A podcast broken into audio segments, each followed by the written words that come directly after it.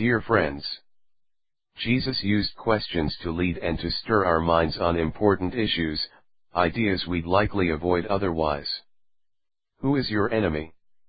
Why? How do you treat them? In his teaching in our study passage, Jesus described a low and undeserving conduct, followed by his question of the hour, What reward have ye? Regarding your enemy with kindness, his model and requirement of us in this lesson, does cause a reward to you.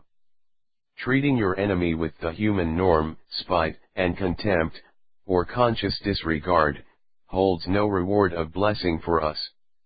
This lesson most often rises to our attention when we have problems with other believers, and Jesus' teaching beautifully leads us through the God-honoring path in our dealing with them. In recent weeks, I've seen far more political explosions on Facebook, and nothing else to speak of, on television news than one side or the other of the angry, shouting venom aimed toward the leading personalities in each political party. People who sincerely profess faith in Jesus often shout just as loudly and as angrily as anyone else. How might our rhetoric change if we spent a half hour each morning before we touch our fingers to the keyboard for the day, and strive to practice Jesus' lesson in every conversation of the day, including those internet media posts. When I joined Facebook, with admitted reluctance because I'd heard about far too much angry and ungodly word fights and political wrangling, I intentionally set up my personal page under the caption Little Zion Pastor's Corner, hoping the very title itself would discourage these posts on my page. For the most part, it has worked well. One case failed. A minister, a man I know and care for, posted hate-filled political posts almost daily, but he never not even once posted anything about Jesus or his gospel. I wrote to him privately, trying to encourage him to change his mental focus and his themes for Facebook posts. He replied, but showed no interest in changing. Apparently he enjoyed the political war, to a peaceful teaching about Jesus and the gospel. With that response, I quietly unfriended him so his posts would no longer appear on my page. Otherwise, the people who post on this page usually stay focused on spiritual and edifying themes. So my Facebook experience has affirmed my reluctance, but it has also reconnected me to many old friends, and new, who long to focus their minds and conversation on things that edify.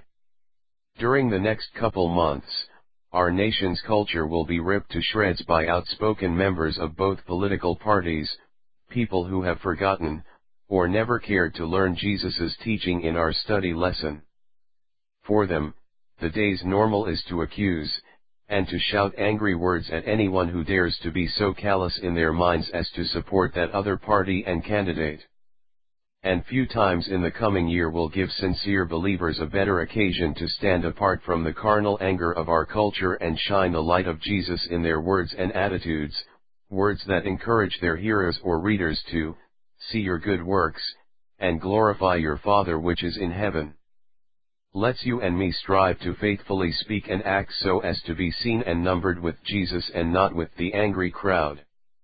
Love in Jesus. Joe Holder Reward or no reward. Ye have heard that it hath been said, Thou shalt love thy neighbor, and hate thine enemy. But I say unto you, Love your enemies, bless them that curse you, do good to them that hate you, and pray for them which despitefully use you, and persecute you, that ye may be the children of your Father which is in heaven, for he maketh his sun to rise on the evil and on the good, and sendeth rain on the just and on the unjust. For if ye love them which love you, what reward have ye? Do not even the publicans the same? And if ye salute your brethren only, what do ye more than others? Do not even the publicans so? Be ye therefore perfect, even as your Father which is in heaven is perfect. Matthew 5 43-48 KJV 1900 Jesus preached the Sermon on the Mount to the disciples. Matthew 5 1-2, his focus beginning to end, was on how his followers should live so as to influence others to, see your good works, and glorify your Father which is in heaven.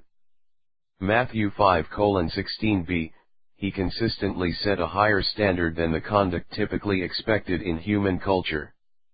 We do not encourage other people to glorify our God by living like the people around us. Many people want to show off their good works so others will notice them and sing their praises, not glorify their God.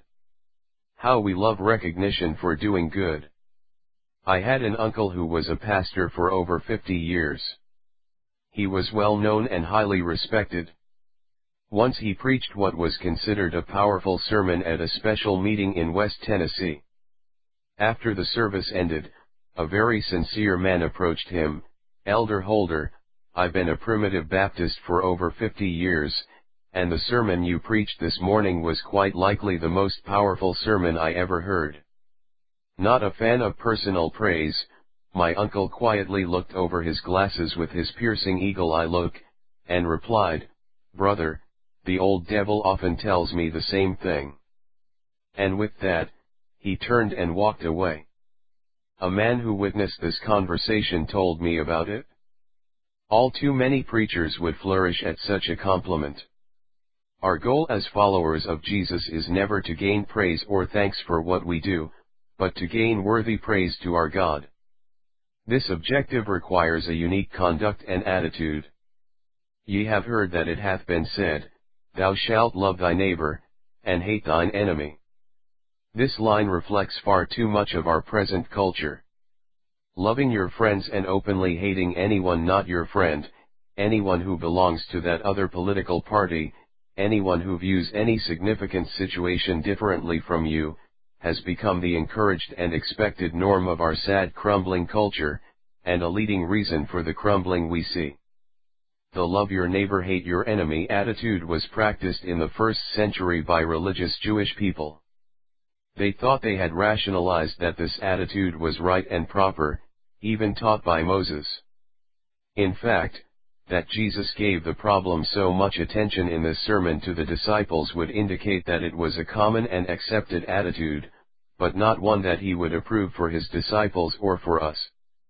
At no time in my lifetime is the healing, calming lifestyle of Jesus which he exemplified and taught us to practice in the Sermon on the Mount more needed than in our day.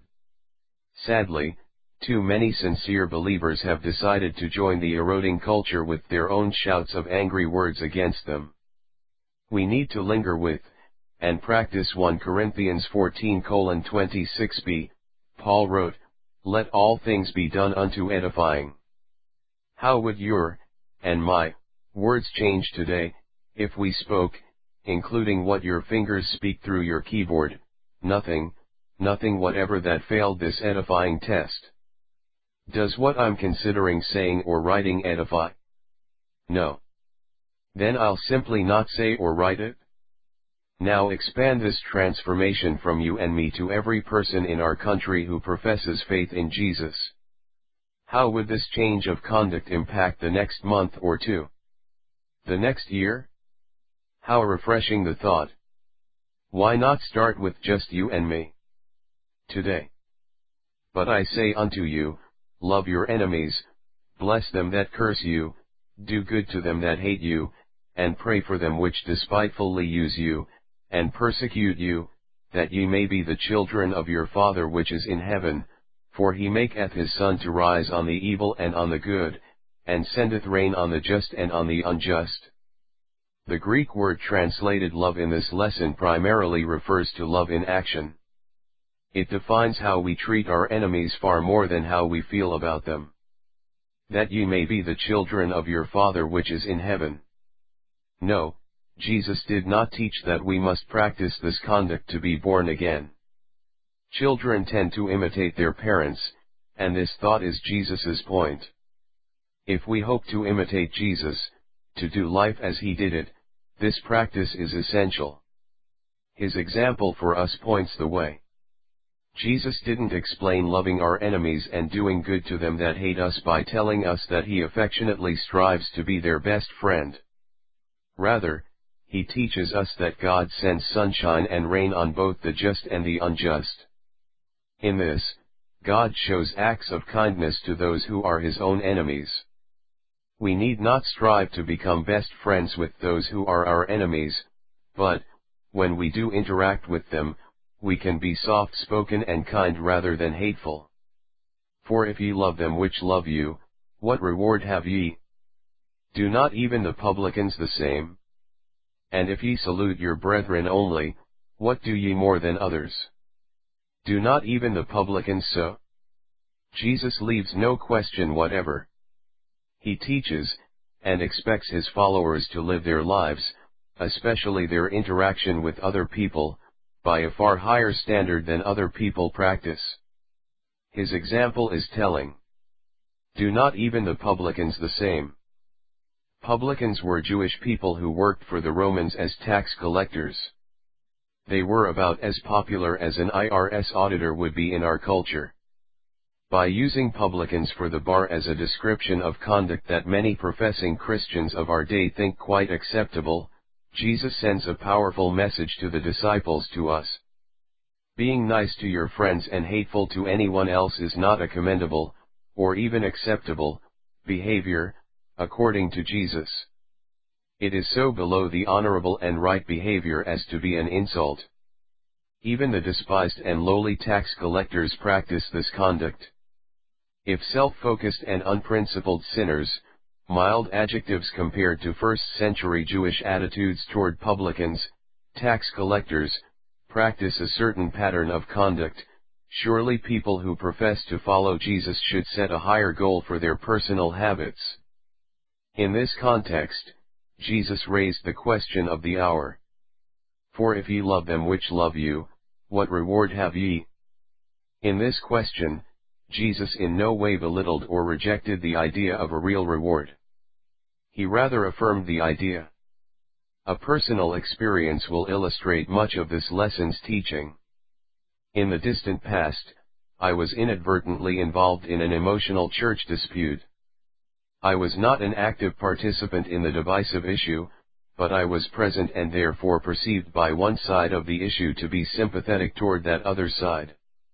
One day after a rather rancorous session, a dear lady, one of those who thought I was too sympathetic to the other group, approached me, angry beyond words, and she read my pedigree.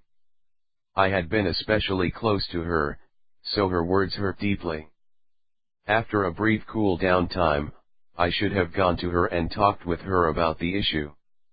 My fault that I didn't follow that biblical teaching. From that day, I consciously avoided that church. Eventually, around two years later, the issue was resolved when cooler heads and spiritual conviction prevailed. Having avoided that church and the people there, including the lady who scolded me with her angry words, I was not involved directly in the healing, though obviously I needed to be. Shortly after this healing, I attended a special church meeting. When I arrived on Friday morning, I noticed that several members of this church were present, this woman included. Literally, that whole angry episode flashed through my mind, and I almost broke out in a cold sweat. I intensely dislike confrontation. For two long years, I had frozen this dear woman in my mind as she appeared in that angry conversation, mostly a one-way conversation with her doing all the talking. Looking back, I realized that, during that long two years, I lived with an unforgiving attitude toward her. I also realized that every effort I made during that time to pray was hindered and shaded by my quiet hurt toward her. Of all the challenges, I had barely arrived when the pastor approached me and told me I was to preach at the morning service, in less than an hour. Yes, I struggled. Preaching for me that day was work, but I did my best to teach a Bible lesson, and the Lord blessed far more than I deserved. Our fellowship's tradition includes a congregational handshake at the end of a service. As I pondered the handshake, more fear clouded my mood. For the first time in over two years, this woman and I would stand face to face. Would she still be angry, shouting and pointing her finger in my face? How lowly I estimated my Lord. When she approached me in the handshake, she paused momentarily, and then she burst into tears, and hugged me. Immediately my two years of quiet anger toward her dissolved, and our joyful fellowship in Jesus was restored. How often do we choose to ignore Jesus' example and teaching in life's real moments, bringing too much grief and conviction into our lives when immediate healing could occur by following the Lord's way. She was a member of the older generation from me. But years later, and many good fellowship times in the meantime, when she passed into glory, we remained dear friends. While the Lord was working conviction in my own heart, I gave him no credit for working in her as well. This experience likely more touches a tender nerve than we comfortably wish. Within your personal circle of acquaintances, whom do you regard as your enemy? Often we regard a brother or sister in Jesus with whom we have had an unpleasant experience to be our enemy. And Jesus' teaching in this lesson shows us precisely how to deal with those occasions and people. Following Jesus' teaching in this lesson would work well in a business setting, but it is the ideal conduct and attitude for church tensions. Our present culture is torn by so many issues, we cannot deal with them all. Let's apply Jesus' teaching to just one of them, one that will dominate our nation for the next two months at least. Given Jesus' teaching in this lesson, how will you respond to or interact with a friend who favors the opposite political party to the party that you prefer? angry words and accusations, or words of grace and kindness. People can disagree agreeably and with kindness, but our culture, sadly including many believers in Jesus, seem to have forgotten that glorious art of attitude and words. How can we relearn it quickly? Elder Joe Holder